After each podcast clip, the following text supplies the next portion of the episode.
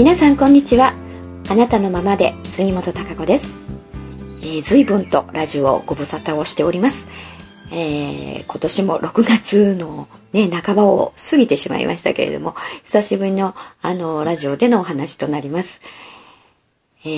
ー、ね、なんか今年もというか、相変わらず慌ただしくて、特に、5月、6月というかな、どうでしょう、4月ぐらいから、えー、非常に私自身も慌ただしくしておりまして、えー、あれもこれもという感じでね、え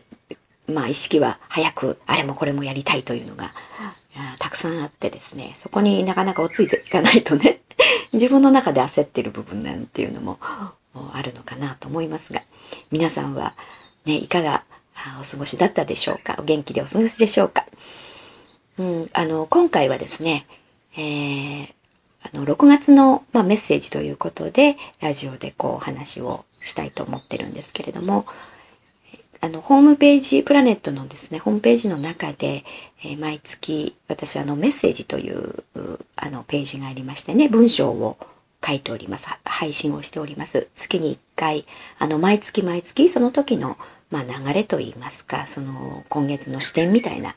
感じでね、私の感じるところというのを、こう、文章でメッセージとして、えー、書いてき、ているんですけれども、今月あの6月のメッセージという本来ならまあ第2土曜日にね、あげる予定だったんですけど、それがちょっとまだアップはできてなくて、えー、何かしらいろいろ伝えたいこともたくさんあってとか、やっぱり文章って限られますのでね、言葉が限定されるし、えー、あのなかなかどうしようかななんていうところだったんですけれども、ああ、そうだ、あの、こうやってね、ラジオでお話しする方が、まあ、たくさん情報だったりとかっていうのは伝えることができるかのかな、なんというふうに思いまして、で、それで今後、あの、その文章で書いているね、メッセージを、えー、こうラジオでお話をして、えー、この、続けていこうかなというふうに、あの、思いましたので、えーちょっとラジオを、まあ、で、えー、続けていきたいというふうに思っております。なので、まあ、メッセージという、あの文章の方をね、あの、毎月読まれている方あだとね、あーっていうふうに、あのわかられると思うんですけれども、うんまあ、そちらの方もし、あの見られたことない方、えー、はね、過去のメッセージなんかもずっと差が上って、あの、見ることができますので、あの、ホームページから見ていただけたらなというふうに思います。えー、そして、この、ここのところの、まあ、流れと言いますかね、今年この21世紀の波というものが、あの、強くなってきて、えー、6月に入ってね、その辺もますます、あのそういう動きと言いますか、その波というのが、あの、強く加速しているなというふうに思います。で、4月の下旬ぐらいからね、そういったのが、こう、より色濃くというか、そういう新しいまた一つの扉が開いて、えー、加速してきてるんじゃないかなというふうに思ってます。でその辺は、あの、5月の、先月のね、5月のメッセージというところにも書いたんですけれども、私も再度ちょっと、あの、振り返って今読んでみたりしたんですけれどもね、その辺のところというのはやはり今月もとても大事だし、まあ今月と言わずこ、あのここのところというかな、この21世紀の時代というか、あそこに今発展性のある方向へ向かっていくに従って自分の価値観であったり視点であったりっていうところそこがやはり重要になりますので向かい方ですよね自分の。えー、だからまあ何回も何回もそこのところはあのくどいくらいにね自分が意識をして、えー、その芯を自分の中にしっかりと植え込んでいくということが大事なので、えー、その辺は6月もね引き続き変わらないわけなんですけれどもですからこう再度ねもう一回ちょっと読み返してみたりとか、えー、認識を新たにしたりっていうことっていうのが必要になってくると思います。で、まあその21世紀の波というかね、その新しい流れ、えー、今変わろうとしている部分っていうところなんですけれども、うん、あの、まあ、いろんなことが、まあ、変化が起きてますよね。それってやっぱり変わろうとしている変化の過程というところだと思うんですけれども、そのやっぱり大元になっている部分っていうのは、えー、あの、やっぱり私たちはこの宇宙の中、そして地球の中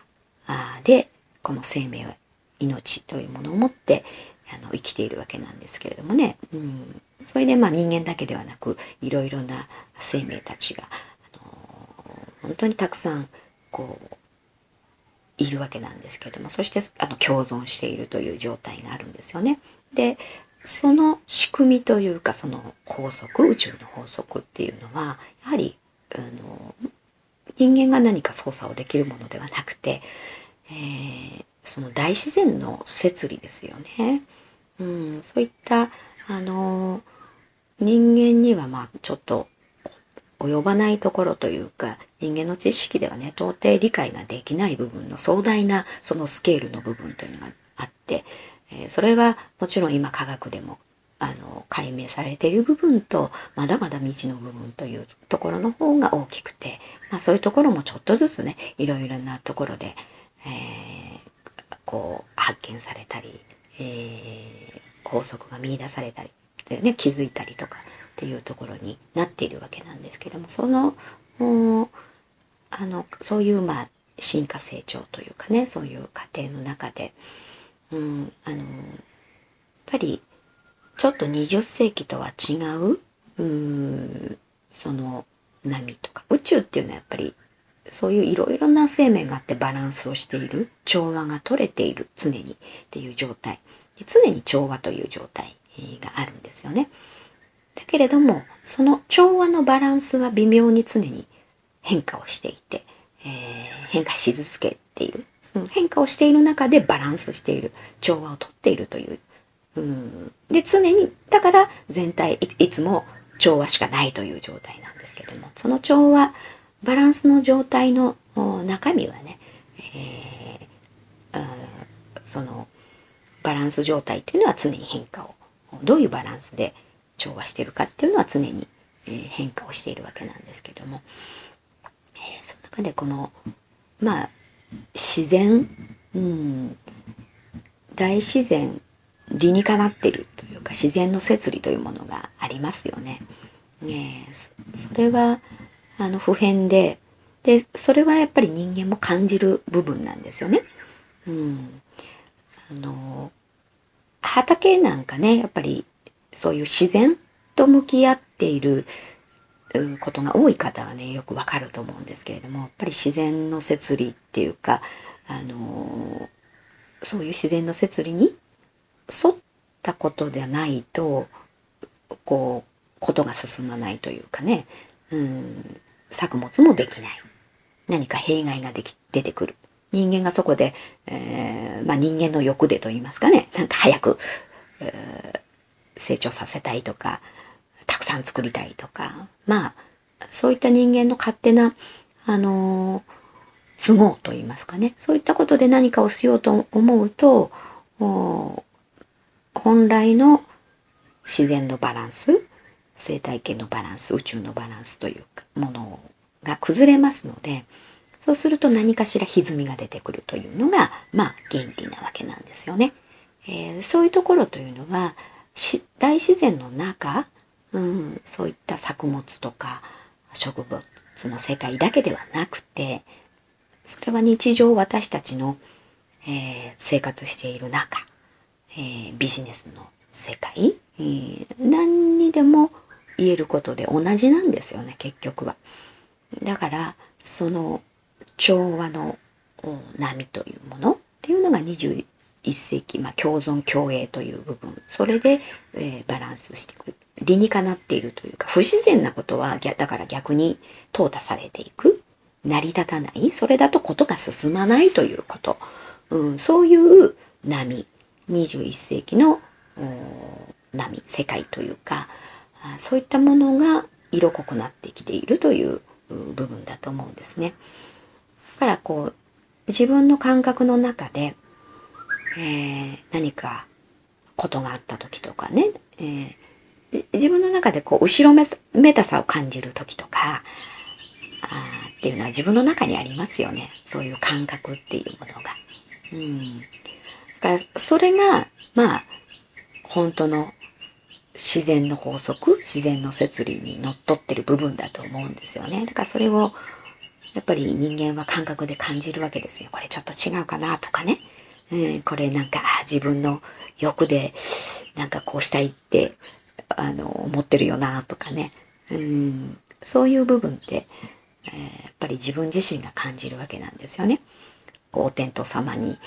ね、顔向けができないとか、そういう言葉があったりとかっていうのは、やっぱりそういう部分が、人間は自分の内側の中に魂の部分としてね、えー、感じられるように、そういうものを持っているわけなんですよね。だからそういったものっていうものがある意味、自分の中での指針、芯になるものだと思いますね。えー、それがやっぱり自然の摂理であり、えー、宇宙の法則のね、基本となるところだと思うんですよ。だから自分さえ良ければいいとか、あの、なんかね、自分の周りだけ良ければとか、えー、自分の損得だけでなんかこう、いかにもいいようにこう、やってしまうとかっていうことはやっぱり広い視野というかね、うん、宇宙の視点に立ってみると、なんかちょっとそれはあ違うぞっていう部分があって、だからもうちょっとあの高い視点に立って、えー、いろいろな角度で見てみると、それぞれが、まあ、いろいろな分野で、こう、折り合いをつけてね、あの皆がいいような状態というのかな、調和が取れるっていう状態っていうのが、何らか必ず方法があるはず。えー、そういった手段というものが、本来は見出していけるはずなんですけれども、やっぱり視野が狭いというか、見ている範囲が狭いと、どうしても、えー、そういうアイデアが出てこなかったりとか、視点に立てないという部分になりますのでね。うんからその部分が今大きくこの切り替わろうとしているというか21世紀のその発展的な社会、えー、まあ、みんなが健康でそれぞれの役割存在意義というものをね認識を自分が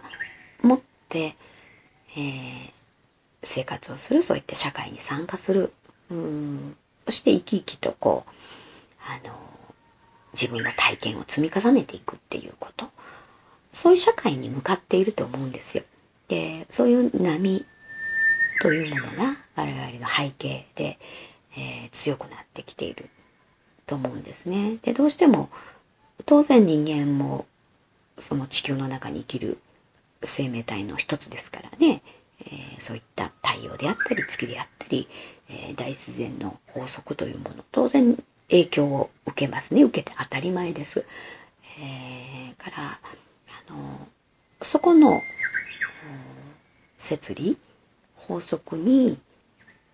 ぱり反するようなことって、どんどんうまくいかなくなってると思うんですね。うん、止まってしまったり、まあ逆にはもっと崩壊する、うん、破壊の方向に向かっていってしまったりということになる。でもその非常に自然の摂理にのっとったことを、理にかなってること、そういう全体、宇宙の全体として調和の一つになっているということは、どんどん発展していく、うん、広がる。それがやはりこれからの発展的なあの進化成長であり、そういった社会、というものを築いていくと思うんですね。えー、ですからそれぞれ個々がやはり自分自身の向かい方、うん、物事に対して、えー、どう思ってねどう向かおうとしているのかどういう視点を持ってるのか価値観そういったものが非常に重要になってくるんですよね。そこがやっぱり違っていると、うん、当然発言すること、うん、まあそそれに基づいて思考をするわけですから人間は。うん、あのー、何かこう違ってくる。その波と宇宙の波と合わないということになりますよね。えー、ですから当然うまくいかない。一瞬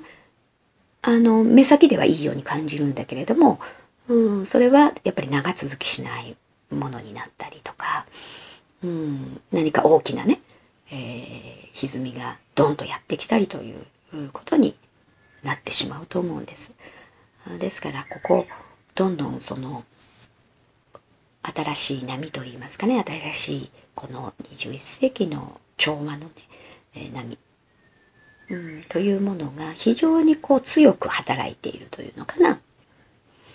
えー、そういう今流れになってきてると思うんです。それがますます加速してるなというふうに思うんですね。えー、ですから、それにのっとってやることっていうのは、非常に展開が早かったり、すぐ結果が出たりということで、ポンポンポンと、ね、えー、非常にスムーズにことが進む。そうでないことはなかなかこう、進まない。逆に何か、あ自分たちにとってはね、えー、その当事者にとっては非常に不都合なアクシデント、一見ね、うん、そういったものが起きてしまうということになると思うんです。でもそれは、あの、そこのはちょっと違うよっていうことの信号ですからねか。そこで気がつけるかどうかっていうところが非常に重要だと思うんですよね。えー、だから常に、えー、その無、自分が物事に対して、えー、どう向かおうとしているのかっていうところが重要で、うん、何かが起きた時にやっぱり、ああなんだっていうその、うわダメだなとかね、うん、じゃあどうすればいいの？みたいな、こう、向かい方が非常にマイナス思考であったりとか、やったってダメじゃんみたいなね、うん、その起きたことを肯定的にね、自分が受け止めるという姿勢がないと、やっぱり、あの、その次の手当といいますか、手段、アイデアというものが出てこないと思うんですよ。うん、そうすると、本当に袖で頭打ちといいますかね、えー、止まってしまう、うん。非常に苦しい状態になってしまうということになるので、そこのところがやっぱりこう分かれ道にもなってしまうと思うんですね。えー、ですからこれ、まあ、5月のメッセージの中でも書きましたけれども、やっぱり何かが起きた時にその物事をね、まずは、あの、起きたことがダメではないっていう概念から、肯定から入るっていう向かい方を癖づけるっていうことがとても重要だと思うんです。うん、これは何が起きてもですね、はい、どんなに自分が、うわこれしまったとかね、大変だっていうこと、うん、辛い、えー、これは大損だみたいなことも含めてねいろいろなことを全てにおいて自分の身に起きること、うん、これを全てやっぱりおあこれが起きていいんだ。必要だから起きるんだっていうね。肯定から入るっていうこと。の考え方というのかな。向かい方っていうものに変えていかないとこの今のあの波、えー、発展的なこの調和の波というものに、えー、沿っていかないと思うんですね。え、ですから、そこのところを、まずは肯定から入って、もちろん感情は、うわ、それ大変だなとかっていうのが当然あるわけなんですけれどね。でも、えー、まあもう一人の自分がね、いや、そう、感情大変だけれども、でも、うん、これは必要があって起きてその方がいいんだってその起きることでの次、うん、そこで何に気づくかなんですよね。えー、だから肯定から入ることによってダメだではなくてねこれが起きた方がいいってあどうしてかなっていう部分自分が視点がやっぱりちょっと違うのかなって違う角度からいろんな角度から見てみようということになりますよね。え何か自分が気づいてない何かがあるかもしれないというところから始まって、そういうふうに探っていくと必ずね、何か出てくるはずなんですよ。あ、こうじゃないかなって。そうすると非常にね、自分の内側がスッキリする。腑に落ちると言いますか、納得がいくんですね。ああ、そうかって。じゃあ、そうしてみようというふうに何か第三案が出てきたり、えー、ちょっと修正ということでね、次に迎える。そうすると、今まで考えたよりも、なんだ、一瞬非常に、あの、非常に大損したな、みたいなね、えー、ことがあったとしても、なんだ、こっちの方が、それも何倍も、なんか、えー、いいことじゃないかとか、利益になることだったじゃないか、というような展開になっていくということだと思うんです。ですからそこの部分、自分の、どう日々ね、えー、物事にこう向かっているか向かう姿勢ですよね。自分のあり方。うん、その部分が非常に大事なんですよね。そこ、そこが、あの、ないとね、えー、やっぱり、その自分の考えることが全てマイナスの方向であったり、えー、こう宇宙の自然の摂理、法則とは沿わないね、えー、そこには即さない方向の考え方、えー、手段という方向に、え、どんどん行ってしまいますからね。それは非常に私は厳しい自分の首を自分で絞めるということに、えー、なってしまうと思うんです。だからとこ、うん、非常にね、そこが大事な部分だなというふうに思うんですよ。うん、そういう転換期にあると思うので、えー、だかだけれども、その分、非常にこの先が楽しみであると思うんですよね。こう、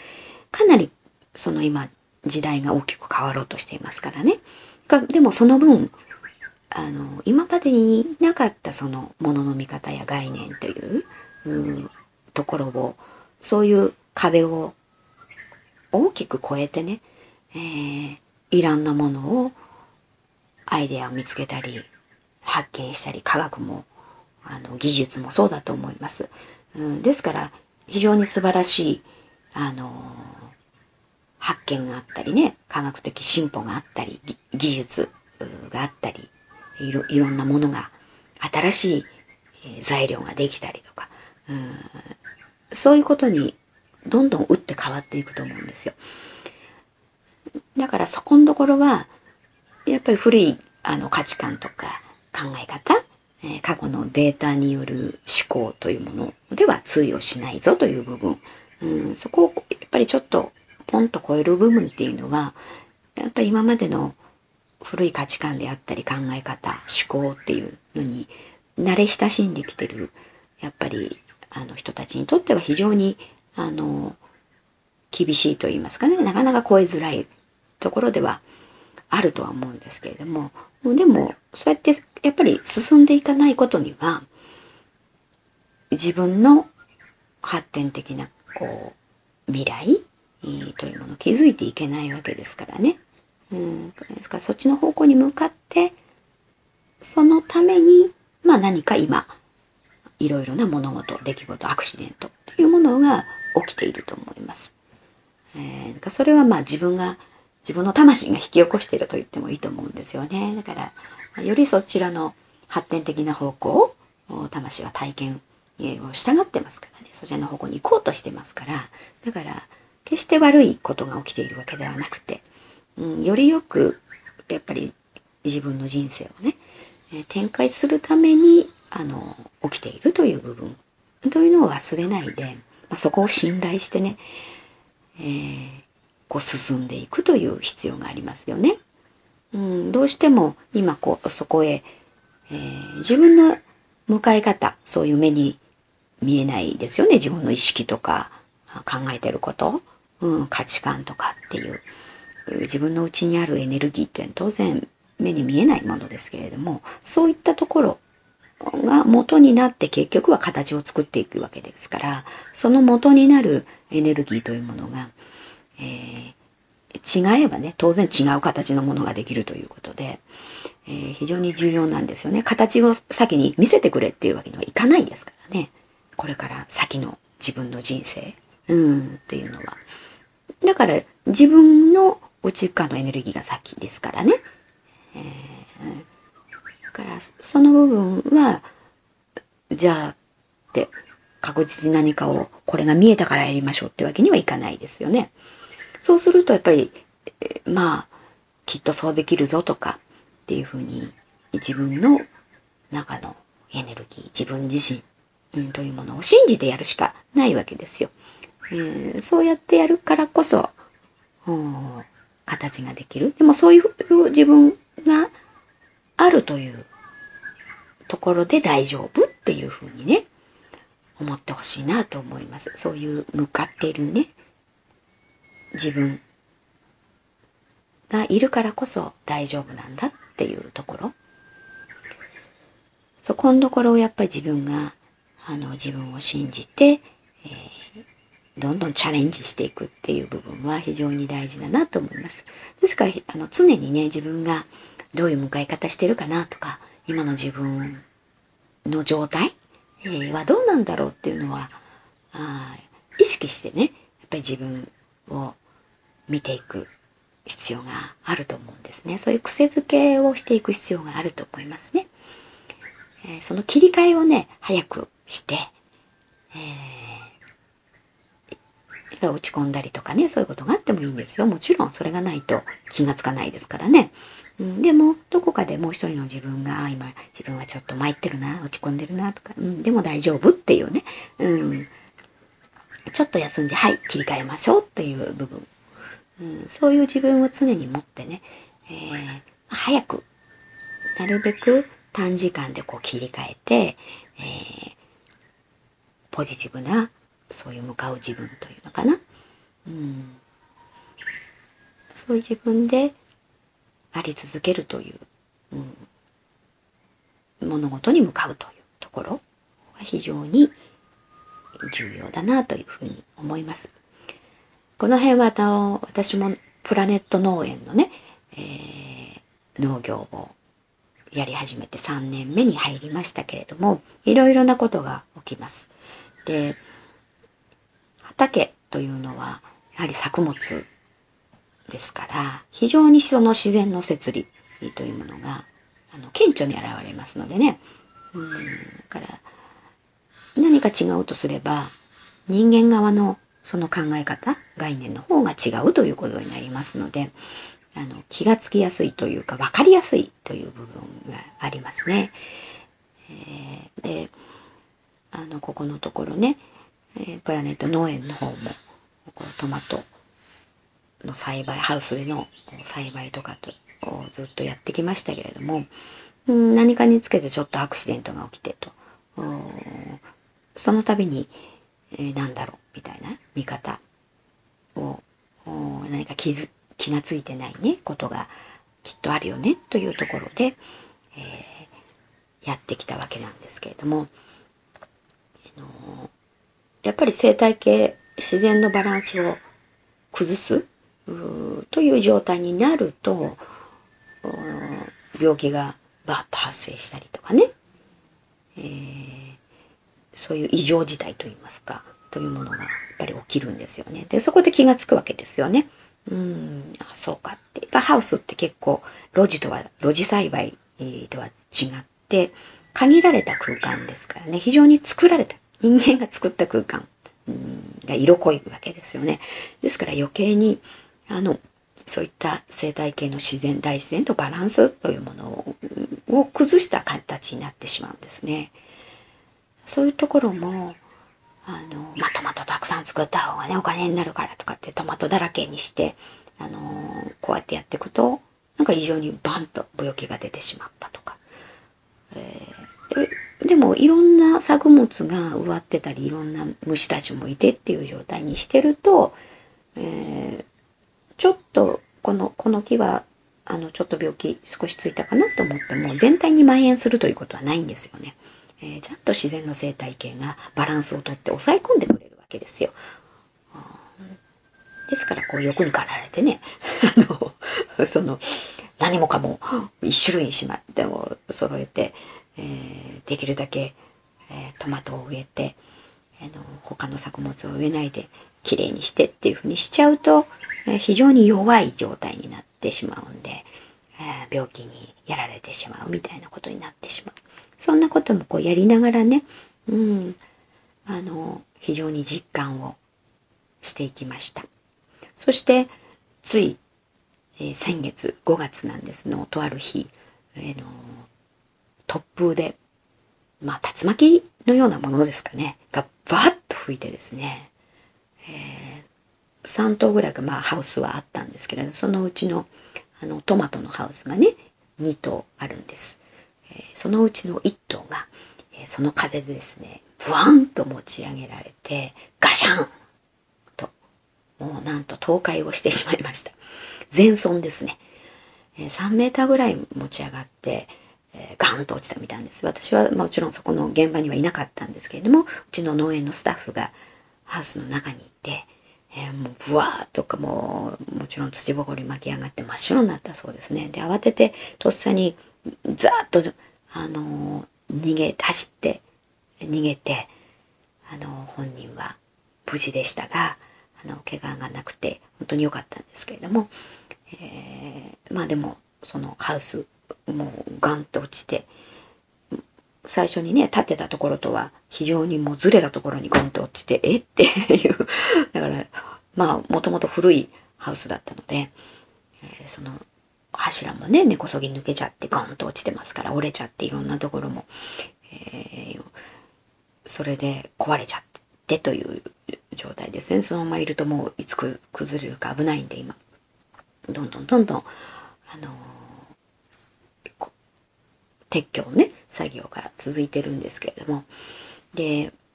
その中にあったトマト。は残念ながら、えー、ね、なり始めてはいましたけれどもね、その分、えー、ダメということで、まあ、かなりの損害と、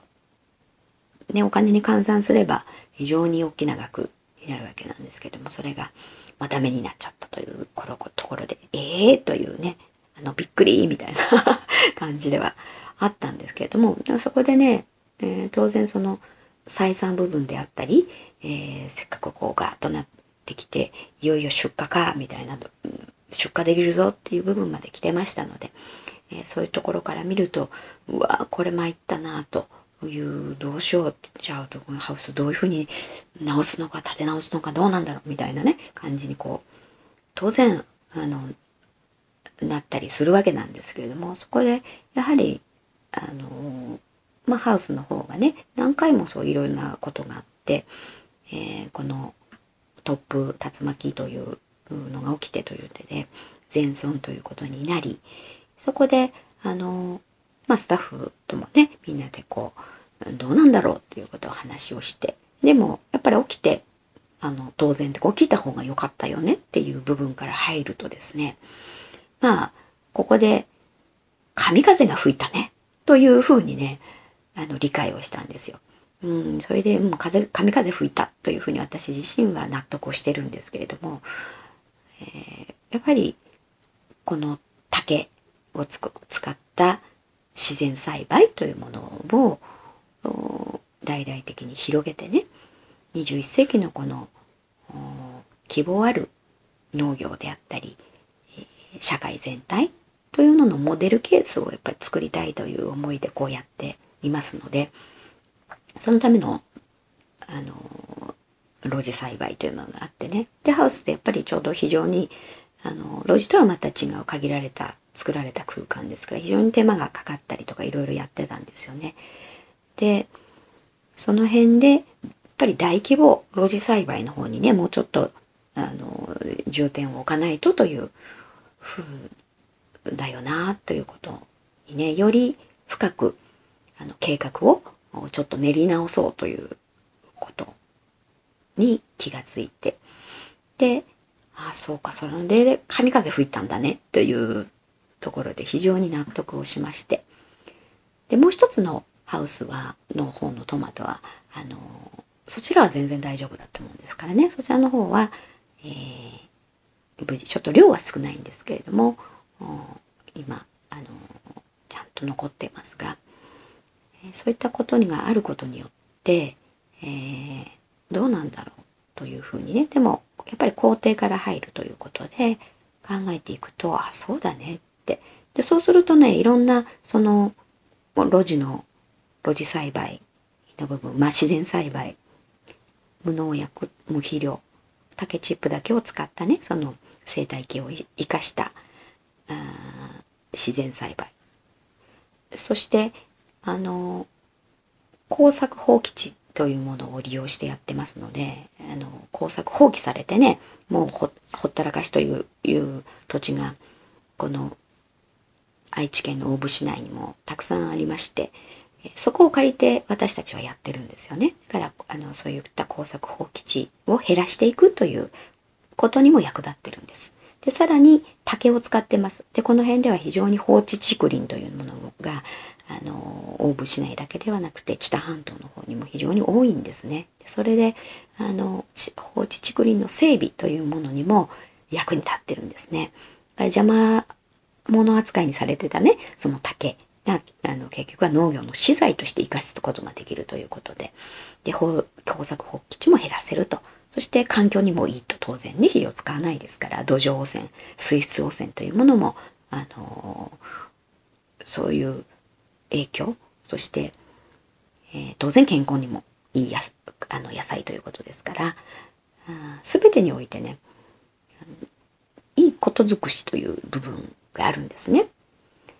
で、新しくこう新規収納する方なんかでもね、応援したいなと思ってますし、そういう意味でこう大規模にやっぱり増やしていく必要があるよねって、うん、そういうことでの発信、うん、がこれからどんどん、あの、皆さんに、えー、見てもらって、あ、こういうふうにできるんだっていうことにも気がついてもらって、えー、非常にこう日本にとっての農業、将来的なね、農業のこのあり方であったりとか、えー、そういった食料の問題であったりとか、いろんなことが、まあ、絡んでくると思うんですけれども、そういった意味でも、えー、その戻りケースになる、その21世紀のね、あの、社会の何かちょっときっかけ、礎となる、えー、そういったものに、が作れたらなという、まあそういったものをこう、見せることによってね、えー、変わっていくことができるんじゃないかというふうに思ってますので、えー、それをやるためにもね、やっぱり、こう、大規模自然栽培という、今のやり方での大規模自然栽培というものが必要だなというふうに思うんですね。だからそういうのの、また、まあ、細かいですね。こうこうやってこうみたいな計画というものが、まあ、そのトマトの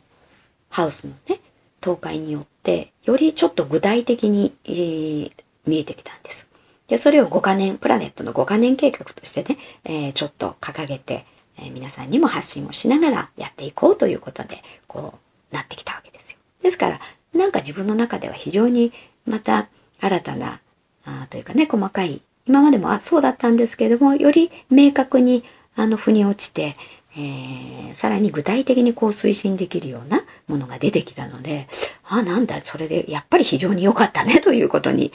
えー、なったわけですね。うん、つかここのところの向かい方、考え方というものが非常に、えー、大事だなというふうに思ってます。で、えー、その辺はですね、あの、私自身が、あの、ブログをですね、立ち上げました。プラネット5カ年計画という、5カ年計画日記というタイトルで、あの、私、このリアルタイムでね、いろいろ起きていることをこう書いて、その時にまあ自分がどう感じてね、どういう視点でものを見てて、こう決断して、それはなぜなのかとかね、こう思うからとか、まああとその他、あの、日々自分が感じることとかね、そんなことも、まあ、堅苦しくなく気軽にこう、綴っていこうかなというふうに思っています。そうすることで、こう、あ、こういうふうに考えるんだとかね、こういうふうに考えてこうしたんだな、なんていうことがね、まあ皆さんにとっても何かの参考になったりとかね、うん、そういう視点もあるのかというふうに見てもら